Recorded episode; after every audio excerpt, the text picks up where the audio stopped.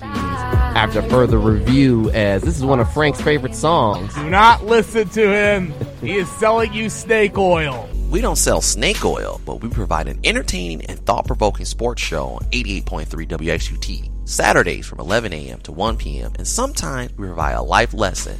Ain't that right, Frank? Life lesson my ass. Don't be a hater. And tune in to AFR Saturday mornings, 11 to 1 on WXUT.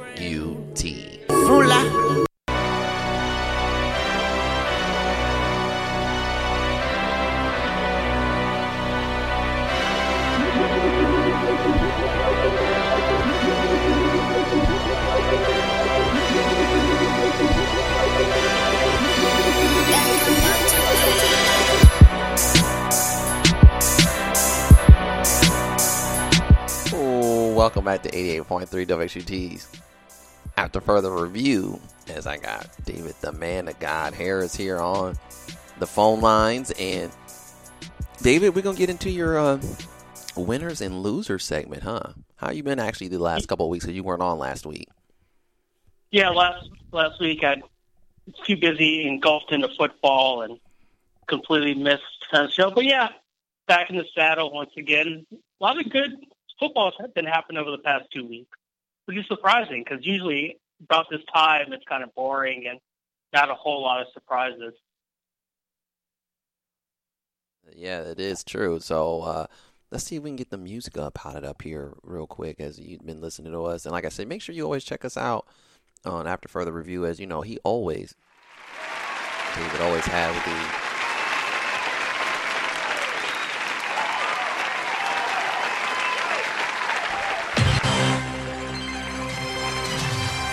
you know what we're gonna do, David?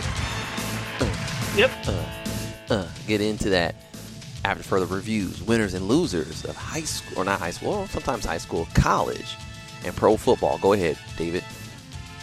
All right, we're going to start off with the winners, and of course, because we're in Ohio, we have to start with the Cleveland Browns finally winning a football game, because I, I think that broke all of Northeast Ohio Twitter. People, I think, are still drunk from their free Bud Light. But yeah. I, I, I mean, what can you really say? It was a good game. Battle of two rookie quarterbacks, although it was mostly Tyrod Taylor and then Baker Mayfield came in on the second half to kind of seal the deal. But yeah, the Cleveland Browns finally won a football game, and we talked about it early uh, when we were doing our preview show. It's like this is a different Browns team. Like looking at this defense, what they are kind of trying to figure out to do. Offensively, they have some pieces put together, and I know we joked about it on the show, like you know, maybe five wins was a little too low for us when we were doing our when I was doing my prediction. Uh, it, it I, I, no, I, I still think five or six wins is for them. I mean, they still have a shoddy offensive line. I still think that Baker Mayfield's a rookie quarterback, and I think you know, like the Jets said, they didn't really prepare for him. I, I don't really get up for these wins like this because he came in.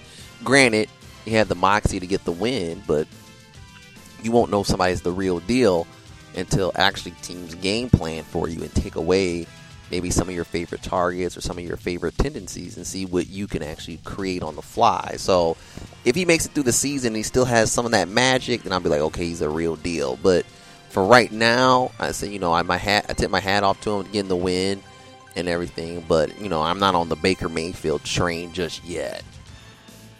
Oh no, I don't think I I am either. I think, and partially that's on the Jets. You should always game plan for anything in any situation that's professional and you know it's your job to know next man up mentality. But yeah, I think. But does that put Todd Bowles on the hot seat? Like a player actually admitting that because you're right, you're supposed to actually game plan for the one in the two, just in case if the one gets injured. Yeah, I would put Todd Bowles. I'll put on the defensive coordinator, and more so because Todd Bowles is you know highly touted as more of a defensive guy. Yeah, more you know bucks get passed on to him. Like you should know that yes, granted you know, people say all the time, the coaches have said all the time, "Oh, Baker Mayfield's not going to play. Baker Mayfield's not going to play." But if he, if Tyrod Taylor gets injured, Baker Mayfield's going to play. So you got to at least have a page in the playbook to be aware of him. Granted, he didn't play a lot in the preseason, but I mean, you everyone's talked about Baker Mayfield enough to, that you should have had at least something ready for him. So yeah, that that's typical Jets play calling and Jets management, but they're just not prepared. Unfortunately, that gave Cleveland its first win in, in a couple years. And speaking about the Cleveland Browns, another winner from the former Brown, Josh Gordon. And I know the situation, him going to New England, I say is a win for him because it jumpstarts his career. One, gives New England another weapon that's really a big play receiver. I mean, since the suspension in since the suspension, he's averaged in the year that he was suspended, he averaged over 18 yards per catch. Even last year, he averaged over 18 yards per catch. So he's a big play receiver by every stretch of the imagination. And so, getting Tom Brady another weapon when he's healthy, and then also getting away from Cleveland, where yes, they gave him a lot of chances, but it seemed like they were always like they were sold on him, but they weren't really fully in his corner. And I guess after so many chances, you know, this, there were time to cut his losses. But I think Josh Gordon is better, and I think the Browns are better for this as well. Yeah, I, I think sometimes you just have to get out of the, the, environment of Cleveland. Some people were saying he really wasn't sold on Cleveland himself. I mean, I don't know that that, that whole situation, but whatever it was in Cleveland, I think basically was was hampering his career.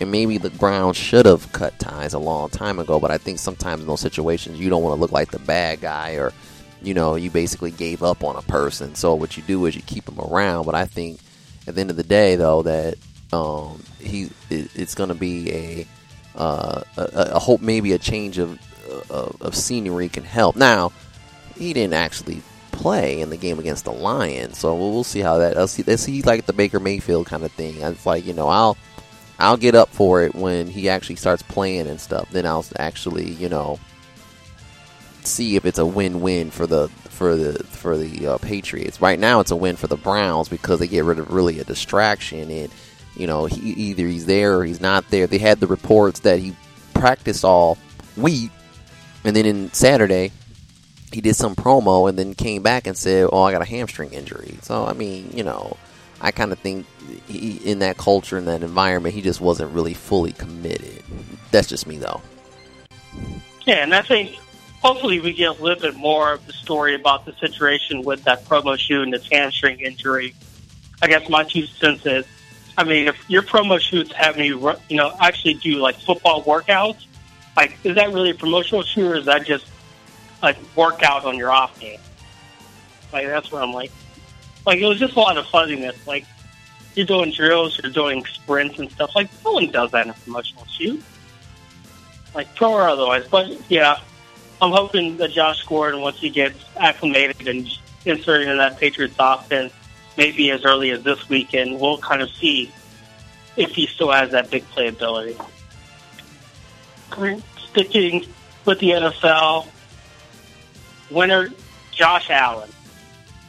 Now, I don't know if it's just this this game is kind of a blip, and the magic of playing in a cold weather environment just kind of jump started him to think that he was in Wyoming all over again.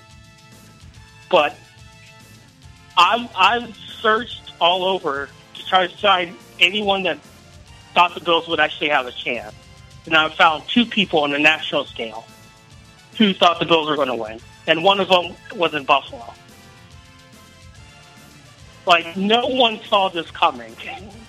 And it's like, if this, if we could play like this consistently, then maybe we're all wrong about kind of the deceptive non-stats that he put up at Wyoming. Maybe he actually is good. But I'm also kind of erring on the side of caution, and I'll get to the Minnesota situation in the loser segment. But I don't know if this is Josh Allen being good or if this is more Minnesota being that bad. But I mean, Bill Mafia don't care because after those first two weeks, I mean, they literally had a player quit in the middle of a game because that situation was just like, I can't do this. So.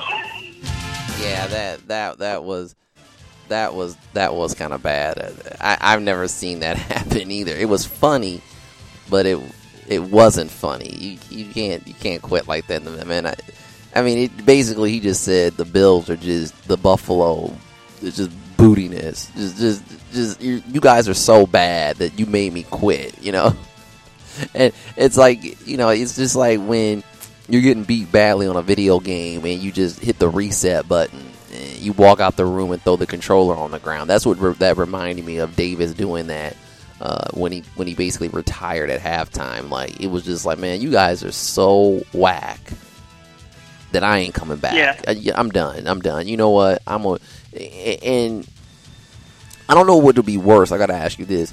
He says he retired, but would it be bad if he tries to come back and then play on another team? I mean, obviously, a lot of the locker room, whatever locker room you would go into, would have a lot of questions like, dude, like, we know that you have the ability, because we've seen it, mm-hmm. for you to just up and quit when you're just not feeling it.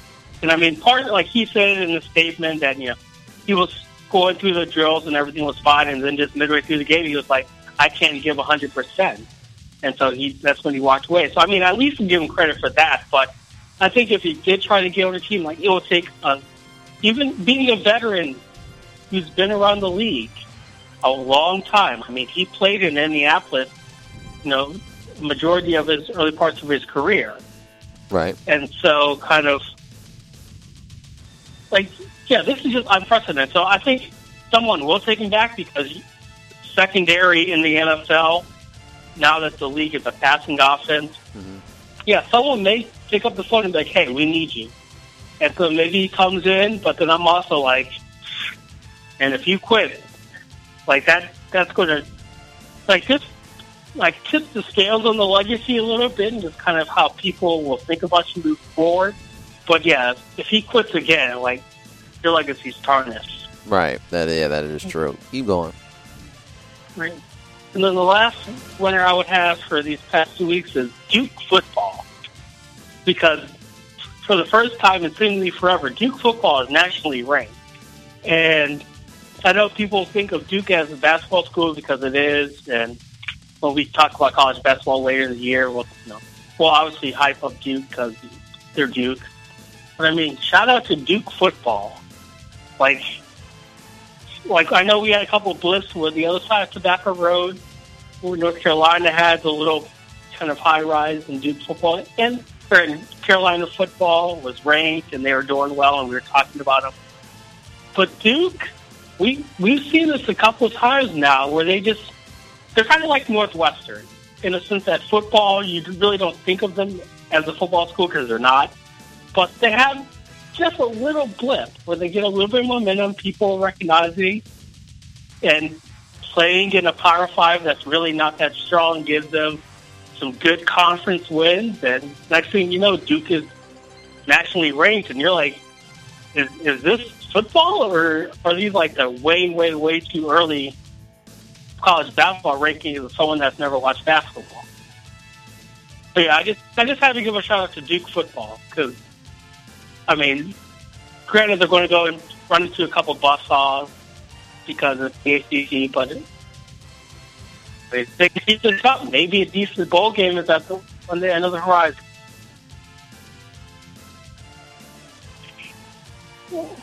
And now on to the losers. And I've mentioned this with the Buffalo Bills, but the Minnesota Vikings, like, for a team that was so close to getting to the Super Bowl last year, for them to not be enough on offense, I'll say, because their offensive line is really struggling. But you pay all this money to Kirk Cousins, which again, I still think he is not worth all this money. And then all this money that's guaranteed, you expect the offense to at least be on a similar playing field to when Case Keenum was leading them last year. And it really does feel like the offense has regressed.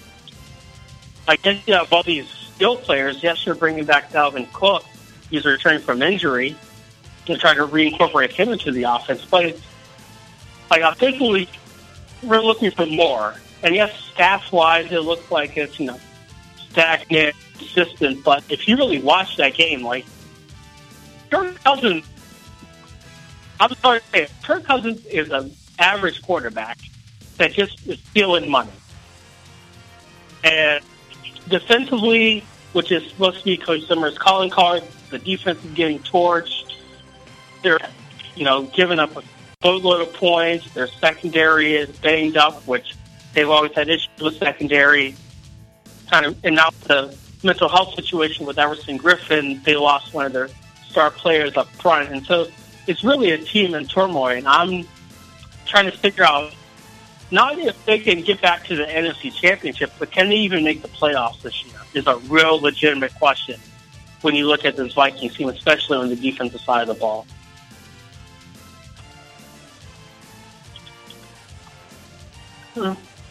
Another loser, the New England Patriots, and part of me smiles because New England's struggling and there's you can see the sinks in the armor, but I mean, getting embarrassed by Detroit will cause you to search. And I know people say, "Oh, you know, it's just a bad game. Oh, this is the first time a, a Bill Belichick disciple actually beat Bill Belichick." I mean, no, this was a beat down. Like the the score is not indicative of just how well Detroit played and how horribly New England struggled. Offensively, they really couldn't get anything together. We heard Gronk's brother come out and say it's on the receivers for not like utilizing the you know coverages that they had because Gronk is always getting double teamed. I'm looking at like like maybe, maybe the magic is starting to rub off a little bit. Maybe kind of those ruffling of the feathers that we've heard all off season is starting to impact the team a little bit. And now going into really the first must-win game for New England in probably a decade, going up against undefeated Miami side, it's like if they lose against Miami, like they're not making the playoffs. Like I will say right here, right now, end of September. Like his three games out, like they're they're not. And it may be time to really look at the Brady Belichick partnership and wonder, like, hey, we got to start thinking about the future because how things are kind of downturning, how how the offense is looking right now. There's a lot of people asking a lot of questions that go back to the relationship between Brady and Belichick, and can that overcome really what you've seen as like the most difficult time in their relationship thus far?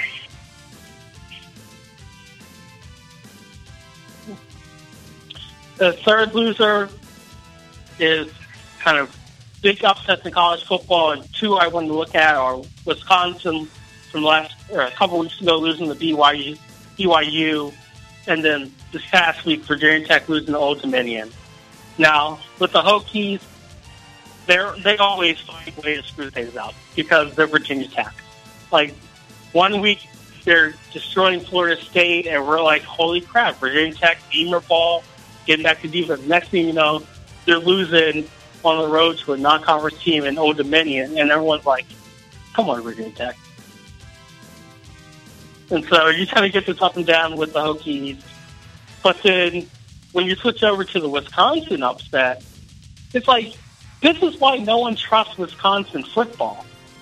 Because every year it seems like, okay, Wisconsin, you're in the top five, you're in the top 10 to start the preseason.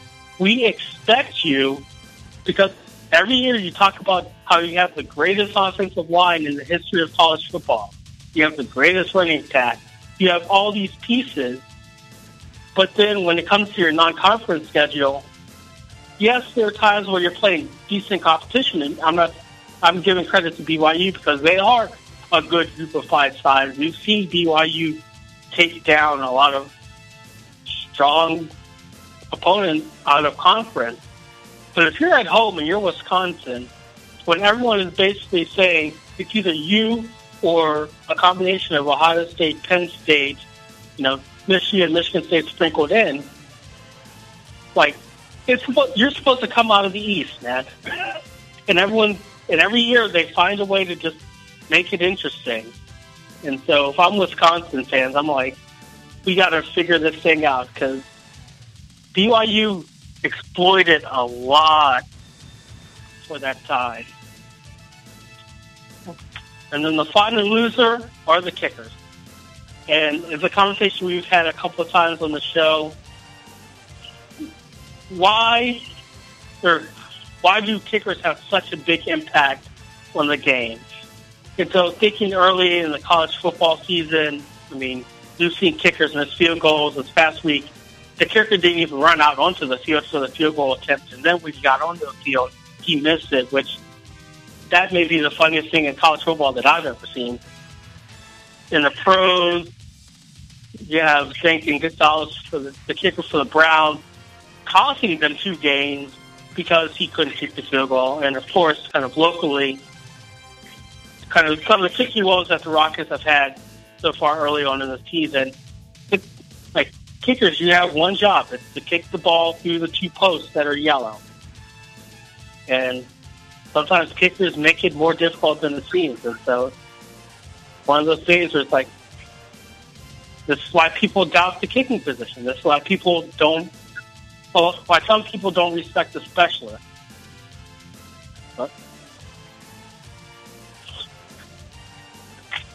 And so with that, that are my winners and losers for the past two weeks of college and the pros. Wow. Okay. Nice. Yeah, that's a good one, uh, uh, David. And uh, then we get into our next segment. I think. For what was your ne- next segment going to be? Uh, James Harrison. Like really? But that's a, he's a Pittsburgh Steeler. Oh, I know, and I and I know James Harrison got some slack from Steelers Nation, and rightfully so. Mm-hmm. And I'm one of them. Oh, okay, so that, that once again, David giving you the winners and losers of, of NFL and pro football. You can always listen to his podcast here on 88.3 WXUT on SoundCloud and on iTunes. The WXUT After Further Review on SoundCloud and After Further Review just on iTunes. Make sure you subscribe to it and always give you the updates of new podcasts posted. Coming up next, we'll take a quick commercial break. Talk a little bit about Mr. Harrison from the Steelers here on 88.3 WXUT's. After further review, we'll be back after this.